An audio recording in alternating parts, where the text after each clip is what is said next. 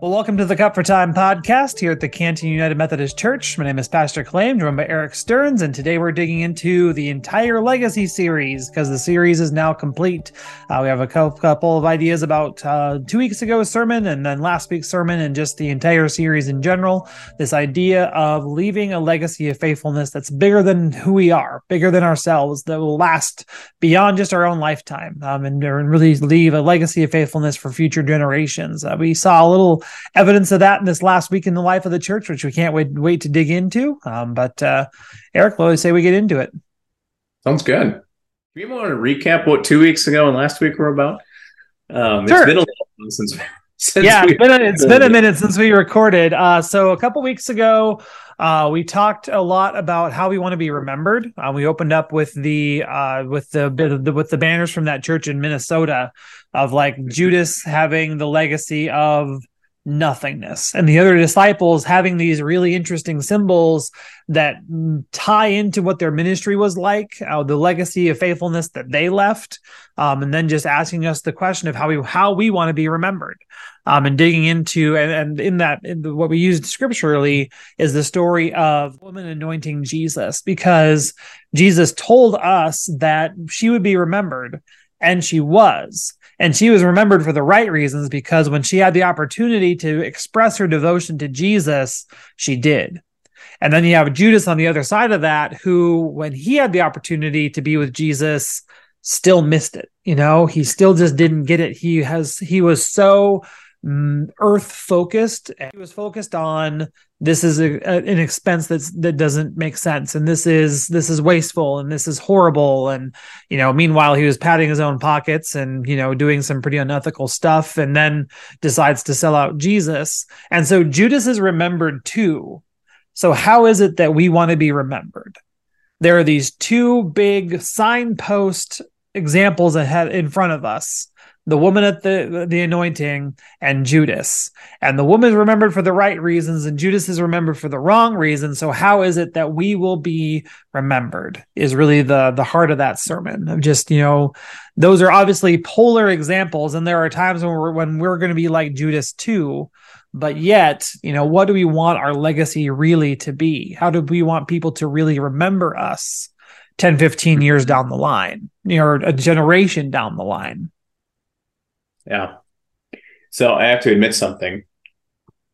I don't uh I don't usually say this, but I can I can relate to Judas in this scenario in this scenario only. I don't want to kill Jesus.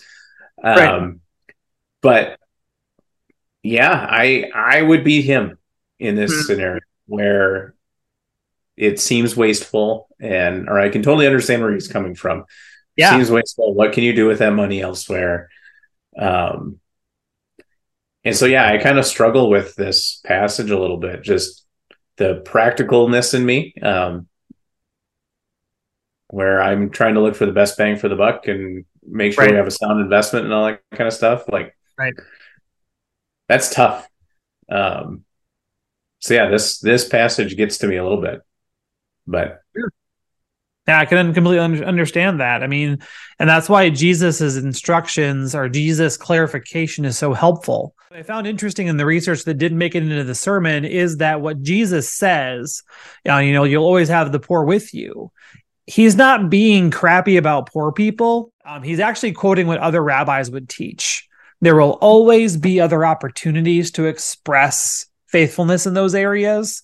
Um, but yet they have this opportunity in front of them. This woman had this opportunity in front of her to express her devotion to Jesus. And that's really, you know, giving to the poor and making sure that people, you know, can rise above their station is part of expressing our devotion to Jesus because that's who Jesus calls us to take care of.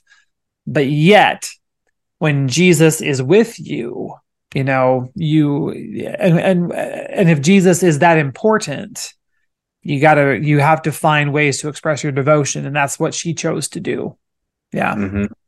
yep. In your research did you come across anything or do you know anything else about this woman like who she is No, um, there is a tradition uh, that she might be one of the Marys, uh, not Mary Magdalene or Mary like the mother of Jesus, but a, just an, an, another Mary. And then also the other part of the tradition, she might be Mary, the sister of Martha. Um, you know, once again, finding herself at the finding herself at the feet of Jesus. It may be that this is Mary reacting and responding to the resurrection of Lazarus. Um, but that's you know we don't I don't think there I don't think there's enough textual evidence to really say that this is that. So, sure. but yeah, to just like you had talked about how how much money this thing would have been worth. Yeah, for her to just give it all up for Jesus. Mm-hmm. Yeah, to pour it on the ground, like literally just yeah, to, to pour exactly. it on the ground. Like, mm-hmm. yeah, Yep, and it was it was. I mean, if we combine Matthew's tell, Matthew's telling and John's telling, it's pure nard. It is not a traditional ceremonial perfume. It's something that's way more special, and that it should. I mean, it was it was incredibly wasteful for that to be used in that way. But because it was for Jesus, it rede- Jesus has this way of redeeming things, including our wastefulness. What do you do with that that um, that contradictory mindset of of that battle? You know, you're always in a battle of you know that was wasteful, but it was for Jesus. Like, how do we how do we handle that? Like, how do we, or, in your mind, how do you kind of thread that needle to to make that okay, or or you right. know what I'm saying? Yeah, I mean it's not like it's not like we're trying to justify our actions, but also there is, mm-hmm. I mean, we are still called to be good stewards of the resources that we've been given, and she is a terrible mm-hmm. steward because she poured it on the ground. right. Uh, you know what, what this reminds me of um, is that the the largest United Methodist Church in the United States is the United Methodist Church of the Resurrection, mm-hmm. um, and they just a few years ago completed their like their dream building um, you know that they were able to move out of their sanctuary completely renovate their sanctuary into uh, repurpose their their their old sanctuary into different things and build onto their building with this immaculate sanctuary. I mean when you are in that sanctuary you are pulled into the presence of god just by walking your feet in the door. That's where they get to worship because they invested lots of dollars. And, you know, there's a lot of people that say the same exact thing that Judas said. There are people that have said that to the Church of the Resurrection, saying, you know, what why would you spend that much on this type of a space where you don't really need that to worship Jesus? You know but then then you know but yet they find these ways. They they were able to so expand their ministry um, by by making that decision. They needed a bigger space because they had just you know they have people that are joining the church all the time, and just you know they they're running out of space. They're adding services. They're and they're doing their due diligence to be good stewards. But yet by expanding into a new space, they were able to do so much more.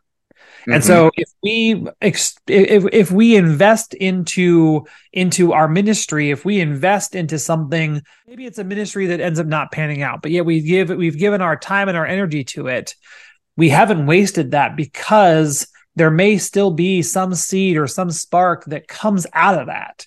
You know, we, we just can't put a limit on what God's going to do and what God's going to work through. And things that look like statistical failures to us can really truly be that thing that bridges the gap for somebody else. You know, mm-hmm. and so I just think that we have to, I mean, I think that we not justify in our own minds, but I think that the really that we that we hold on to a hope that God's going to do something with whatever it is that we're doing um, in in a way that you know expands and and and and changes over time. I also think about um, so last summer we went to Charleston, South Carolina. Yeah. And as a part of that trip, we went to some of those really, really, really old churches, you know, from the from the Civil War era, or from the even some of those are from the Revolutionary War era, and how gorgeous they were. And you just think about what what churches did then, hand carving, you know, just gorgeous um, um, artwork all over the place. and no, that wasn't necessary, like you said, to worship Jesus. And now we're we seem to be okay with just worshiping in warehouses, which I think we've the pendulum has swung way too far the other way. But we can get into that later. Yeah, that's uh, a whole that's a whole other topic of, of which I have several opinions. But right, but that extravagance, that that sacrificing significant time and energy to worship God, just like this lady did, you know, and hers was money and you know yeah. value valuable perfume. Yep. Like we have examples other than her of people doing the same thing. Yep. In in modern times. Yeah, um, definitely. And I think you know sometimes we've almost become too efficient in things, sure. or we've we've put too much value in um, simplicity. Mm-hmm. Um, and it should be different. We're talking about the savior of the world. We should treat him differently than an Amazon package, right? Yeah, definitely. yeah, we don't need to. Right. Yeah, we don't need to. we don't need to bargain shop for Jesus. Yeah. Mm-hmm. Yep. Yeah, I mean, and you know, uh, but there there is a delicate balance though. Like eh, like i said mm-hmm. earlier we are called to be good stewards of our resources but yet we are also called to express praise and thanksgiving and sometimes those things do butt up against each other and don't mesh how they're supposed to but you have to you know you just have to invest in eh, you have to invest with faithfully and you know just with, with a with a with a core belief that god is going to do something through our investment it's going to be worth it the Sistine Chapel that was never finished. Yeah. You know, yep. stuff like that. Talk about an investment. The guy never got done. Building stories of a lot of cathedrals are just, you know, ridiculous because they were an extravagant expense.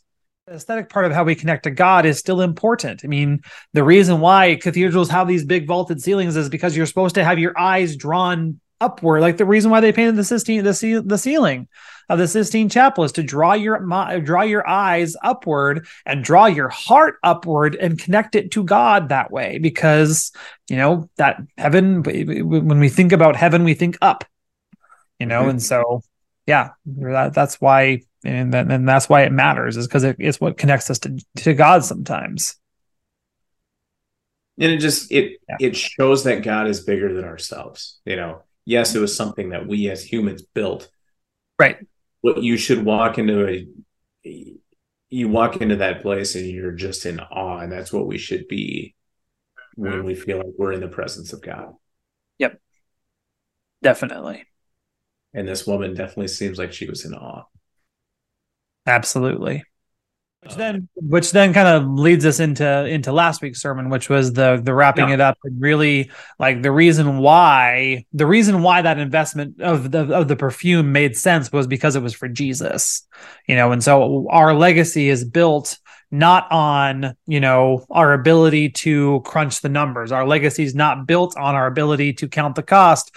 Our legacy is really built on jesus christ. Um, and so that was the issue that the corinthians were facing is they didn't quite know where that was supposed to go. And so they were putting it in weird spots like you know who has the most money or who belongs to the church and who doesn't belong to the church who can take off the time from work uh, to go and be a part of the communion celebration of which was an actual meal and who who had to stay behind and work who who belonged and who didn't and then also that bled into who introduced you to the faith or who baptized you. And so they were like claiming their identity on this person that you know that that that that introduced them to the faith. And that's you know ugh. I can understand where that comes from because I think it's really cool that the bishop, uh, the Bishop Ough, baptized my son Auden, but Auden doesn't belong to Bishop Ough, you know. And pa- and mm-hmm. Pastor Steve baptized my dad, my sister, myself, Simon, and Emmeline, but we don't belong to Steve. Like we belong to Jesus. We belong to the person that Steve has introduced us to through the waters of baptism. We belong to God and, and, and God is expressed in Jesus Christ. Like that's where the foundation really lies. Like with this with this woman and uh, the, the woman last week, like because it was for Jesus, it made sense, even mm-hmm. though it didn't make any sense whatsoever to anybody else. I liked your your introduction of teams and how we're playing for the name on the front of the jersey, not the name on the back of the jersey. Mm-hmm. And it just kept kept I just kept thinking about the old adage of the whole is but greater than the sum of its parts. Right. And when you look at our church and you look at the just the different people that we have there and how probably any organization wouldn't hire that group of people to run a business. But hey, as we come together and we have engineers and we have accountants and we have teachers and, and truck drivers and all these other people. Yep. We work together and we become more than what each individual can do. Like the individual, absolutely matter. never going to yes. say that individual doesn't matter and individuality doesn't matter, but really individuality doesn't matter as long right. as we all work together for the greater purpose. And that's what I kept getting back to, and how how our church has always done a really good job of. I always feel like our church does a good job of that, where we we yeah. set goals and we go and get those goals, and we use different people. You know, sometimes it might feel like it's always the same people doing things, but there are you know there's examples of you know in ways you know turkey supper is a perfect example of that. I've heard comments of others who say, How on earth do you get so many people in your church to come and help work at this thing? And I don't ever have a good answer for that, other than we just do and we don't ask questions and we know our roles and we get the job done because we know that it is important for the community, it's important for our church, and ultimately it's important for God because it's a way that we can fellowship together and serve others. Yep. And I've always, you know, I've always, I've always enjoyed that. Um, and I just think it's so important. And I think it really fit in with your sermon this week about how you know the 1963 football team or you know whatever other examples you used. Yep. Those guys working together were the best football team in the state of south dakota um, and became more than what each individual could achieve. Absolutely. You know and so yeah i just thought about that quite a bit. I mean, it's the reflection of the body of Christ. I mean, we we you know Paul in other places actually later in the letter to the Corinthians talks about how we do have these individual skill sets, we have these individual giftings and these individual passions and things that we care about that no one else you know you you care about different things than i do. And that's not bad. That's just a reflection of who god how god has made us. But it, when we work together towards the headship of jesus christ we get to move in the right direction. We get to move together in the right direction. And that's all there i mean that's there there there is no higher glory in the life of the church than working together with people you know in church universal to work together with people that have the same heart and the same desire for jesus that you do. Mm-hmm. I think sometimes Christianity gets a bad rap because you know I, I, I think everyone hears the if there's so many denominations, it's clear none of you guys actually understand or none of you agree on anything. So why should I join you? Right. But I think the point of all the different denominations is just for that. Yeah, there are things that that maybe we have differing opinions on, mm-hmm. but the mm-hmm. important part is, is we all serve the same God. Right. You know, yep. we're, we're all the reason that we're all here is the same. Yeah. Yep. We interpret things differently, but but Jesus is still Jesus, you know. Mm-hmm. Absolutely yeah we had to we had a pretty powerful reminder of that um, later on last sunday we had the thanksgiving service which is sponsored by our ministerial association and you know it's tom uh, pastor tom gilman from redeemer free welcoming us because he's the president of the ministerial association and uh, john splickle larson the new pastor at Kent lutheran came and did something from his tradition and shelly gehring the pastor from uh, grand valley did something that was very much in her tradition and i preached and it was all just you know this hodgepodge of theology theological traditions, but it still was in that same vein, in that same identity of forming ourselves in Christ, like grounding ourselves in the Word of God, the Bible, and then, you know, and then really looking to Jesus to be our unifying force. And then again, working together for to become greater than we than we are separately. Yeah. And mm-hmm. that's huge, super important. So the other the other thing I was thinking about while you're delivering this um, sermon was over the last year the the the hardships or the just the crappy situation our church had to go through with our um, one individual that made some poor financial decisions in the church. Um, and just the the stuff that we have had to go through. And and I know at the beginning of this you and I had talked and others had talked about what's this going to do to our church? Is this going to is this going to be the end of it? You know that you know a lot of people you know go to the the worst possible negative outcome and and and likely that was never going to be the case but but yeah we just did we didn't know. Yeah. We didn't know. We didn't know what was going to happen. Yeah. And now we're a year past that. Mm-hmm. we're getting towards the end of this whole thing getting wrapped up. And what i keep thinking about is we're unchanged mm. we're still here. Our canton church our, our, our church is still here even though crappy things have happened to us. And i think that's just a testament to the people in our church. I think that's testament more to what God really means to us and the and the the the the idea that um, we need a group of of people to support us through crappy situations and um, that we can all work together and still be connected even when bad things happen.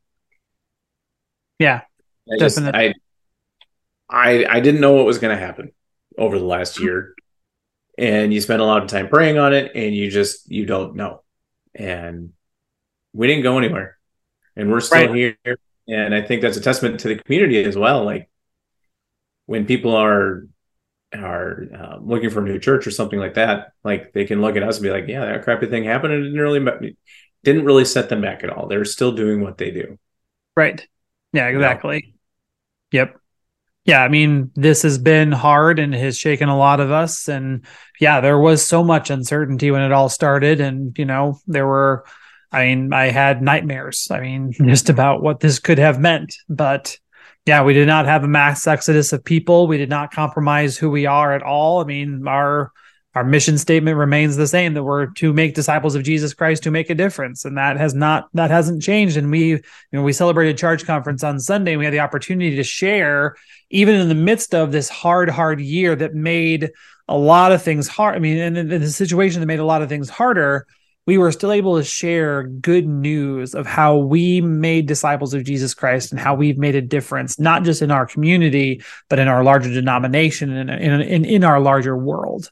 Um, you know, I just think that that's so, so important and, and something that is definitely not praiseworthy of like us, but just, you know, praiseworthy of just the faithfulness of God. Um, mm-hmm. you know, and the, and the way that God's faithful and the faithfulness has formed us into faithful people as well. Yeah yeah, it just feels like God is definitely using this situation to to use an old sports term to galvanize us together, you know. Sure. Oh yeah. When crappy things happen, some teams fall apart and other teams get stronger. And it sure just feels like we're getting stronger. Yeah. And I that's not a that's not anything any one thing that any individual has done, but I think the fact that we have each other to lean on and that God is present in our church mm-hmm. Makes all the difference. Absolutely.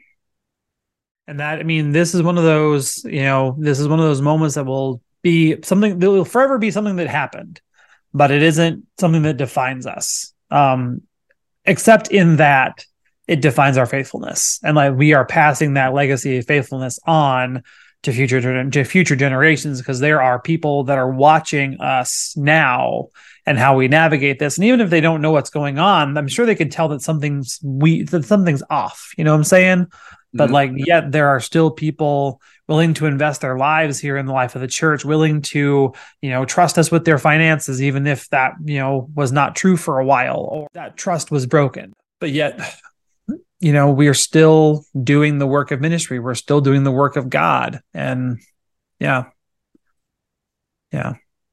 Something that was kind of cool that came out of worship on Sunday. We put it up on our Facebook page, but uh, one of our one of our little people in the life of the church, uh, Everett, uh, your son, uh, mm-hmm. drew a picture. Um, and I was talking to you to to you and Jenna earlier tonight about just how there's no more perfect encapsulation of what I wanted that servant to accomplish you know it's a picture of a cross. It's a picture of you know uh, the symbol of, of of jesus with a bunch of names around it of just different people that everett was able to see in church.